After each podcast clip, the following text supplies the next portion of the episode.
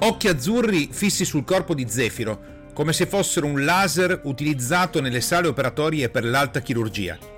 Lucia Rosca, una donna guerriera di origine moldava, i cui daci furono i capostipiti, prima dell'invasione romana.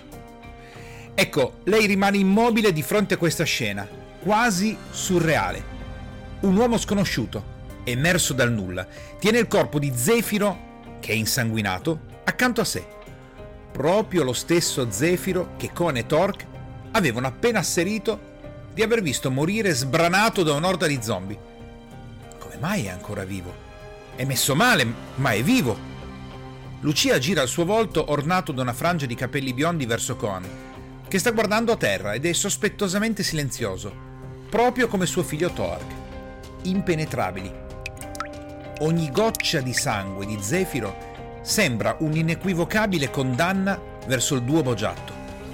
Hanno mentito, è la naturale conclusione dell'amazzone dell'ex blocco sovietico. Allora, qualcuno fa qualcosa o lo lasciate morire come un maiale sgozzato? Annuncia l'uomo delle meraviglie, l'uomo delle resurrezioni. Il congelamento emozionale aveva colpito tutti. Si muovono Emanuele ed Aricor, mentre Patriarca fa la domanda che nessuno ha ancora fatto. Come ti chiami?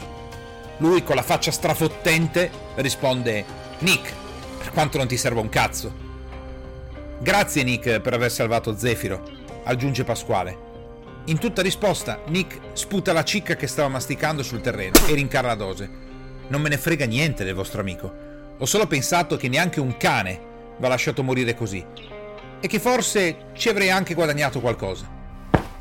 Lucia fa un passo avanti e domanda: Ma come hai fatto a sconfiggere tutti quegli zombie? Un ghigno di supponenza fa capolino sul viso di Nick, prima che inizi il racconto che, di sicuro, aveva già pregustato di poter offrire a questa platea di sopravvissuti. Ma io e i miei amici eravamo in perlustrazione e abbiamo sentito delle urla umane frammentate in mezzo a ringhi, grugniti dei soliti putrefatti, che provenivano da un magazzino abbandonato che noi avevamo già ripulito tempo addietro. Ci siamo avvicinati armi in pugno e abbiamo visto uscire due uomini a tutta velocità dalla porta principale. Non abbiamo neanche avuto modo di fermarli o di chiamarli. Così ci siamo avvicinati rapidamente alla porta e abbiamo visto una massa schifosa di cadaveri rianimati che stavano cercando di banchettare con un intruglio di capelli, sudore e urla, una specie di essere umano che si stava dibattendo come una furia. Quei due porci senza palle l'avevano lasciato morire, probabilmente un loro compagno, vigliacchi. Siamo entrati armi in pugno e abbiamo liquidato tutte le carcasse morsicatrici. Il vostro amico però è messo male. Comunque ha lottato come un leone, ma qualche dentata è arrivata a segno purtroppo. Stavamo per piantargli un proiettile in testa quando con un filo di voce ci ha detto che poteva curarsi con quel cazzo di coso nero che porta al polso e che ci avrebbe portato da voi per fare qualche scambio. Certo che è un tipo strano, abbiamo pensato, ma qualche alleanza può essere utile. Quindi l'ho preso sulle spalle e facendo attenzione che non si trasformasse, ho deciso di venire solo io. Comunque, non fate gli stronzi, perché se non torno tra un'ora, i miei amici vengono a prendervi e vi scaricano una bella dose di piombo dritta nel culo. Questa è la storia. E come avete capito, nessuno visse felice e contento. Silenzio totale. Coan e Torque continuano a tenere la testa bassa, come se fossero muti e sordi. Lucia continua. Lo insegni anche a noi? Non sappiamo nemmeno come combatterli bene in realtà.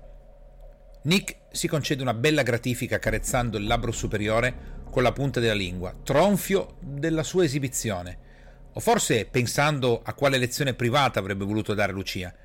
Non prima però di bloccarsi e guardare con un occhio da faina le due statue di sale. Ma ecco cazzo, ma siete proprio voi due conigli! Toarca alza solo gli occhi, che gli si piantano nelle cavità di Nick come se fossero due punte di trapano pronte a regalargli un buco nel cervello.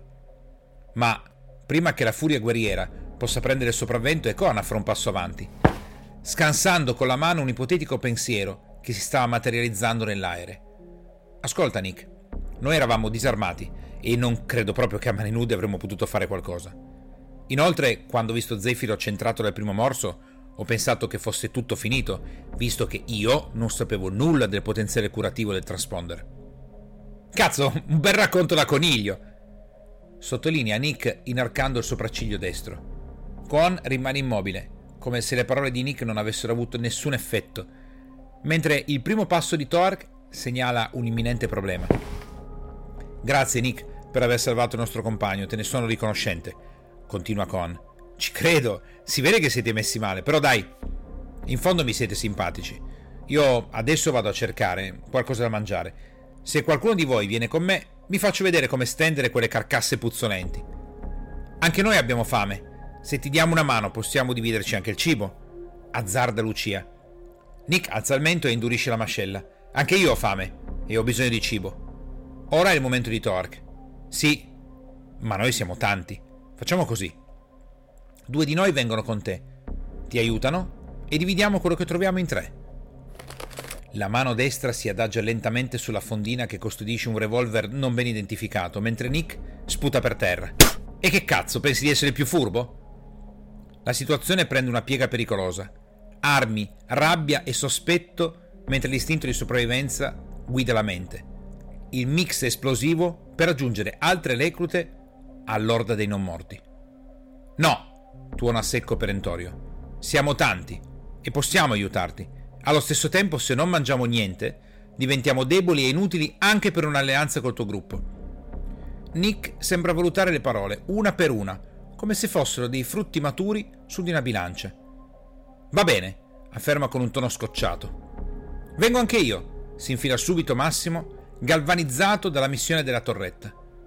Lucia fa un altro passo avanti, ma Torque la ferma con una leggera stretta sull'avambraccio.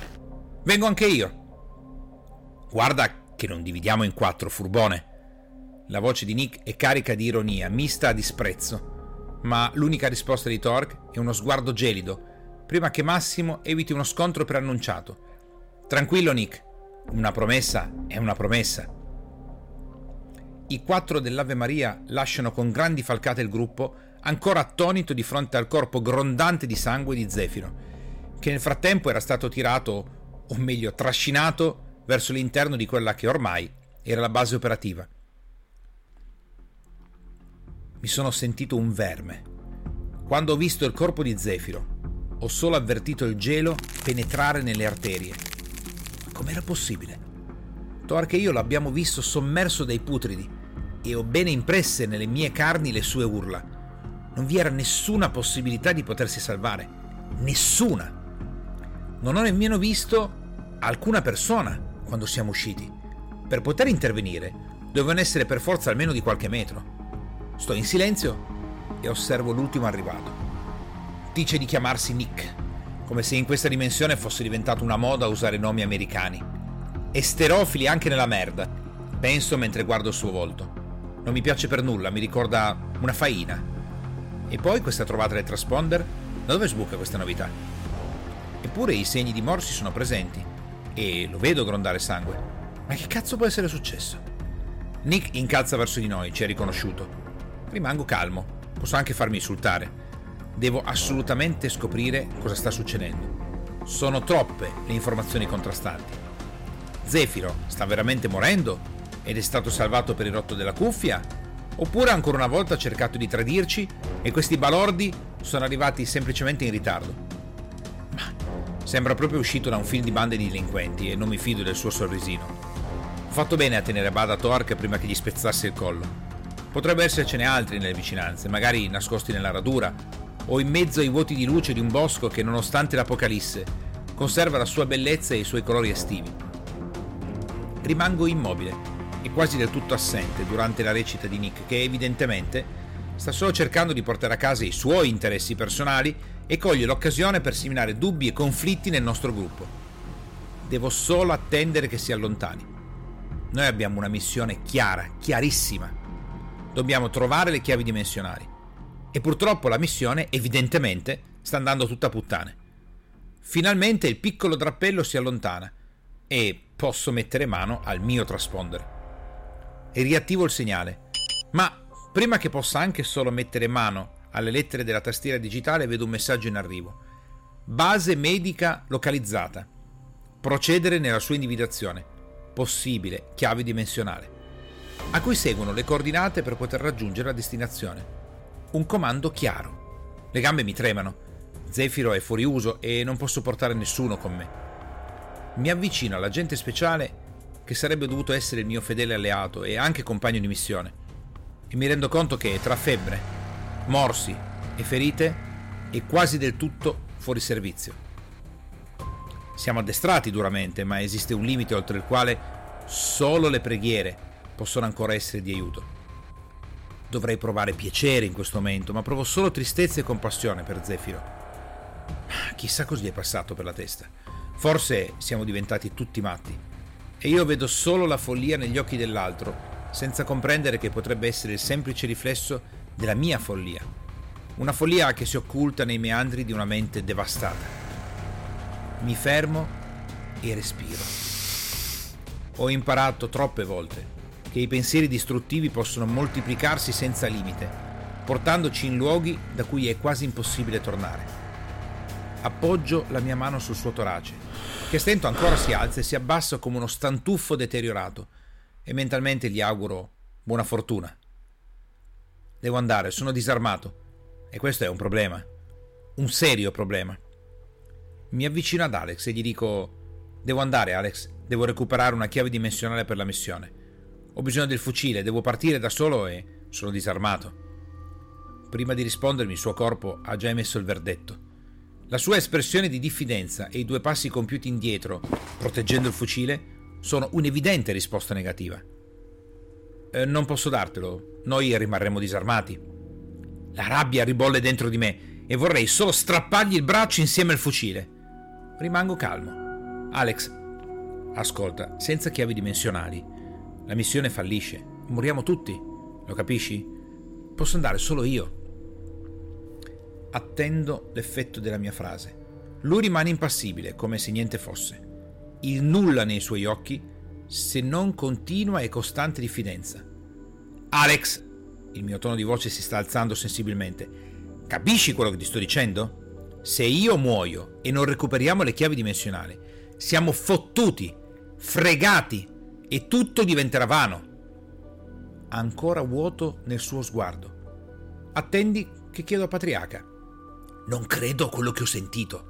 Di fronte a un agente speciale in comando, si rifiuta di eseguire un ordine e chiede di confrontarsi con quella stupida triade che hanno creato. Triade che, tra le altre cose, non ha fatto altro, secondo me, che originare una serie di scelte errate. Stai calmo, mi dico. Non si fidano di te e di certo l'ultimo avvenimento non ha aumentato la tua popolarità. Respiro e penso a quanto tempo stiamo sprecando. Un tempo infinito. Torna dopo aver confabulato con Patriarca, ma senza che dica nulla, immagino già la risposta. Siamo senza protezione, Con. Prendi pure un'arma da taglio, ma il fucile lo teniamo noi. Sento che sto per perdere la pazienza, ma riesco a stento a contenermi. Guardami bene negli occhi, Alex.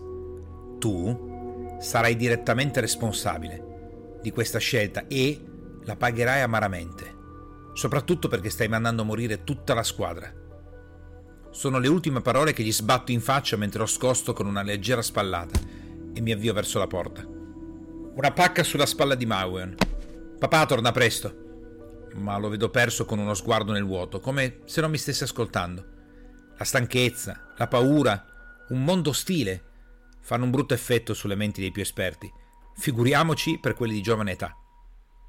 Ora siamo solo io e il transponder. Armato con un pezzo di tubo e di buona volontà, procedo verso il punto indicato. Quasi 7 km di incubi mi separano da un puntino che sul transponder appare deliberatamente innocuo. Inizio a sentire la stanchezza, ma non posso e non voglio concedere nulla alle mascelle dei putridi e nemmeno alle violenze di predoni, che potenzialmente si aggirano in questi boschi piemontesi. La camminata è lunga, pericolosa e dopo circa due ore, marcio di sudore, intravedo un'installazione militare. Un'installazione perfettamente operativa. Faccio in tempo a gettarmi in un folto cespuglio mentre vedo uscire un camion militare con sopra almeno 5 soldati, anche se devo dire, di militare ha ben poco. Le loro urla, il loro modo di stare sul camion militare, la mancanza di stemmi e mostrino ufficiali. Non ci siamo. sono sicuramente dei paramilitari, oppure dei delinquenti che hanno avuto accesso a una base militare. Sento puzza di guai. Dove si stanno dirigendo? Al nostro gruppo. Non posso avvertirli in nessun modo. Non posso rischiare nemmeno il transponder che potrebbe essere intercettato. Decido di aggirare il reticolo di filo spinato, lentamente, senza fretta. Lo spettacolo è veramente raccapricciante. Pezzi di corpo tranciati e maleodoranti fanno orpello al freddo ferro. Alcuni pezzi di gambe, qualche femore sparso, ma soprattutto alcune teste piantate sui pali che continuano a morsicare l'aria. Tutto questo mi ricorda le immagini iconografiche di Vlad Zapes in arte Dracula, quando si erse come cavaliere della cristianità, per fermare i turchi alle porte dell'Occidente. Echi di mondi che in qualche modo sono rientrati nella nostra realtà, purtroppo. Come ogni cosa però si può sempre cogliere l'opportunità nascosta anche nella merda. Scorgo in un punto un buco nella recinzione, completamente otturato da un corpo in avanzato stato di decomposizione, e la sua pozza essiccata di liquidi corporali ne fa un bel disegno coreografico. Chissà se si è trattato di uno zombie strisciante che è rimasto incastrato nel reticolo oppure di un essere umano, un vivente, che è stato freddato dalle guardie. Non ho tempo di pensare.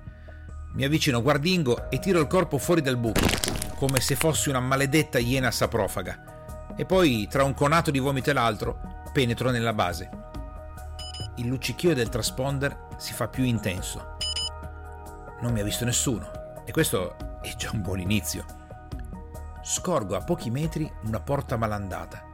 La ruggine fa da padrona in questo nuovo mondo. Mi avvicino silente e guardingo misurando ogni passo come se fosse l'ultimo. In lontananza sento mezzi in spostamento, voci che urlano comandi di vario genere, ma quello che mi colpisce maggiormente sono una vastità di tende da campo bianche e un via vai di persone in camice bianco. Sembra un campo della Croce Rossa. Ah, forse mi sono sbagliato, forse è un presidio medico che sta aiutando le persone. Uso la fessura per guardare all'interno vedo solo una lercia sede da ufficio di pelle marrone, alcuni monitor spenti e diversi calendari di Playboy semi-strappati, appesi con dei chiodi di fortuna a un muro fatiscente. Ma la cosa che attira la mia attenzione seriamente è una beretta 9 mm con la relativa fondina appoggiata su quella che sembra essere un banco di scuola di altri tempi. La presenza di una pistola segnala la presenza di una persona e la presenza di una persona significa la presenza di guai. L'occasione però è ghiotta, molto ghiotta. Faccio scivolare la porta leggermente sui cardini, in tempo per scoprire che all'altezza del mio viso un gancio di metallo funge da sigillo di sicurezza. Troppo semplice, penso, e passo il mio dito indice nella fessura come se fosse un foglio di carta e cerco di sollevare quel maledetto pezzo di metallo che mi separa da una pistola immagine paradisiaca che potrebbe cambiare completamente la mia missione. Mentre lo sconforto prende il largo, perché in realtà sembra più difficile di quanto previsto, sento un piccolo rumore che segnala l'uscita dal gancio fuori dall'occhiello. Troppo facile, ma in fondo probabilmente nessuno si aspetta che possa esistere una persona così cretina da cercare di entrare nella base militare per penetrare in quello che anche oggi sembra solo un cesso rattoppato. Scivolo all'interno e socchiudo la porta. Nessuno nella stanza. Al fondo noto una porta chiusa con uno spiraglio di luce fuggente dall'intelaiatura. Ghermisco immediatamente la mia nuova amica e piazzo la fondina sulla mia destra. Estraggo la beretta. Controllo il caricatore. Sei colpi. Oggi è il mio giorno fortunato. Non scarrello, farebbe troppo rumore. Mi avvicino strisciando la porta e mi metto lateralmente in ascolto i gemiti e il rumore di una mano che ritmicamente sembra piallare un pezzo di legno non necessitano in un genio per comprendere che lo stronzo ha deciso di chiudersi nel suo regno personale per masturbarsi in santa pace, magari con qualche bisunta fotografia dei calendari che fanno bella mostra in questa topaia. Ecco perché la pistola era sul tavolo. Che imbecille. Potrebbe comunque essere armato, un pensiero che mi fa quasi venire la ridarella per come potrebbe essere malamente interpretato il mio pensiero. Il fruscio aumenta e anche i gemiti. È il momento di chiudere la pratica. Spalanco la porta con un calcio e punto la pistola dritta verso i suoi occhi. Un uomo barbuto e sudicio, intorno ai 50, con la trippa pelosa in bella mostra, esibisce il membro sorretto da una mano nodosa e callosa, mentre stringe con l'altra mano un giornaletto pornografico. Dio, un'immagine che mi sarei risparmiato con molto piacere. Rimane completamente spiazzato, anche se non sembra minimamente vergognarsi. Pessimo segnale. Sposto la canna verso la sua erezione e con un filo di voce dico una sola parola, un solo urlo, un gesto che non mi piace e le tue palle insieme al tuo uccello fanno una brutta fine. Ecco, adesso lo vedo terrorizzato. Fai un passo avanti e tieni le mani in alto. Una scena veramente surreale, ma dopo tutto non esiste più nessun ritegno, ma solo nuda e cruda sopravvivenza. Lui ubbidisce, apparentemente come un agnellino. Inginocchiati e guarda verso il muro. L'uomo barbuto dice le sue prime parole. Stronzo, non uscirai mai vivo da questa base, sei fottuto. Ti ricordi il giochino delle palle che esplodono? Di ancora una parola. Ti prego, solo una, in modo che io possa giustificarmi la tua fine come uomo, sempre se sopravvivrai. Lui abbassa la testa sputando verso il muro. Prendo la canna della pistola e con tutta la forza che ho gli assesto un colpo alla base del cranio. Lui crolla a terra svenuto come un sacco di patate. Ne avrà per diverse ore. Mi sento sporco, sudicio e vorrei togliermi di dosso lo schifo che provo. Ma non c'è tempo. Leggo le sue mani e i suoi piedi con il filo del telefono e gli nastro la bocca strappando un lembo della sua camicia. Strappando però il tessuto della camicia noto un rigonfiamento in una tasca interna. Si tratta di una piccola radio, un walkie-talkie. Perché aveva lasciato la pistola fuori e se le ha portato il walkie-talkie per il suo momento di sollazzo privato? Domanda forse inutile. Mi chiedo solo con quale mano abbia toccato il walkie-talkie. Poi rido di me stesso. Con tutti i problemi che ho, faccio anche lo schizzinoso.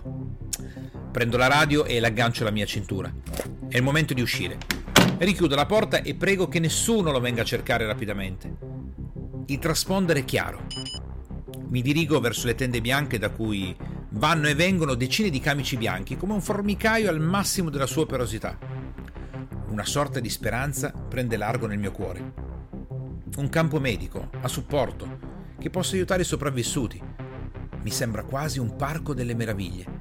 Camici bianchi intonsi, organizzazione efficiente, una quantità di tende pronte ad accogliere molte persone e una sorta di protezione paramilitare, certo, magari non proprio ortodossi, ma dopo tutti i mercenari sono gente dura. Mi avvicino di soppiatto una tenda e sollevo lentamente il lembo inferiore. Niente piedi, nessuno, vedo solo tubi delle barelle, cavi, strumenti medici, o almeno quello che riesco a vedere da questa posizione infame. Decido di entrare strisciando sotto il tessuto e mi rialzo in piedi. La vista mi si appanna immediatamente e mi rendo conto di stare per svenire. L'orrore, la nemesi dell'Apocalisse si stagliava nella sua cruda realtà di fronte a me. Un tronco di persona giaceva su di un freddo tavolo di metallo. Le palpebre erano state cucite e nella testa era stato inserito una specie di sonar. Un bambino di età compresa, credo tra i 5 e i 6 anni, giaceva rivolto verso il lato del muro con una serie di orribili e putrescenti ustioni di forma regolare sull'addome, mentre nel naso, nella bocca e in tutti i suoi orifizi erano inserite delle cannule. I suoi occhi, roteando, avevano colto la mia presenza, facendo sgorgare una piccola lacrima sulla sua guancia.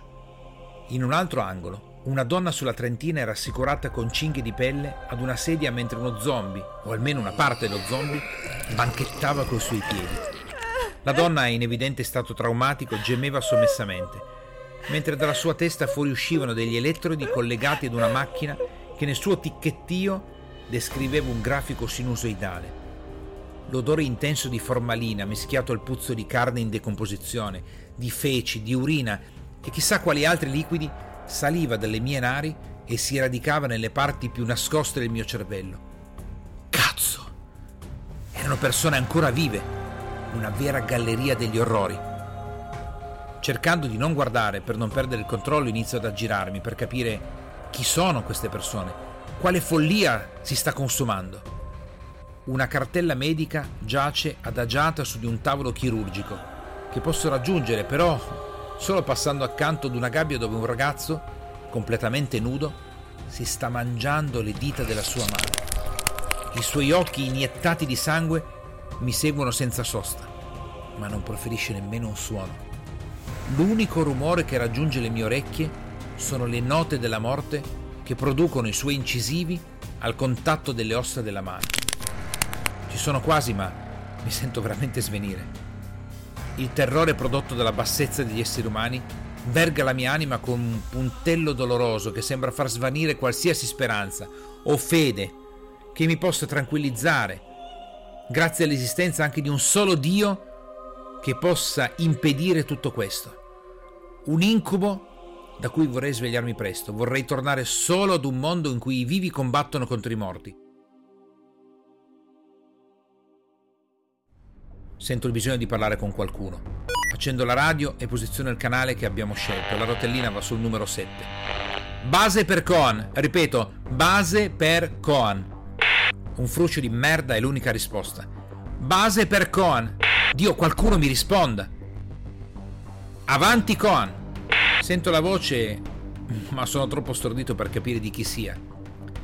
Sono in una base militare e in mezzo a un giardino degli orrori. Lascio andare il tasto, un altro fruscio. Di cosa parli, Con? Altro fruscio. Questi bastardi stanno facendo esperimenti umani e ho visto uscire un camion di mercenari dal cancello principale. Altro fruscio. Che facciamo, Con?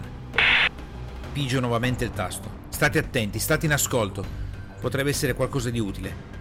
Sono a mezzo metro dalla scrivania e cerco di tenere fisso lo sguardo sulla cartellina. Blocco il tasto della radio in modo che rimanga in posizione di trasmissione.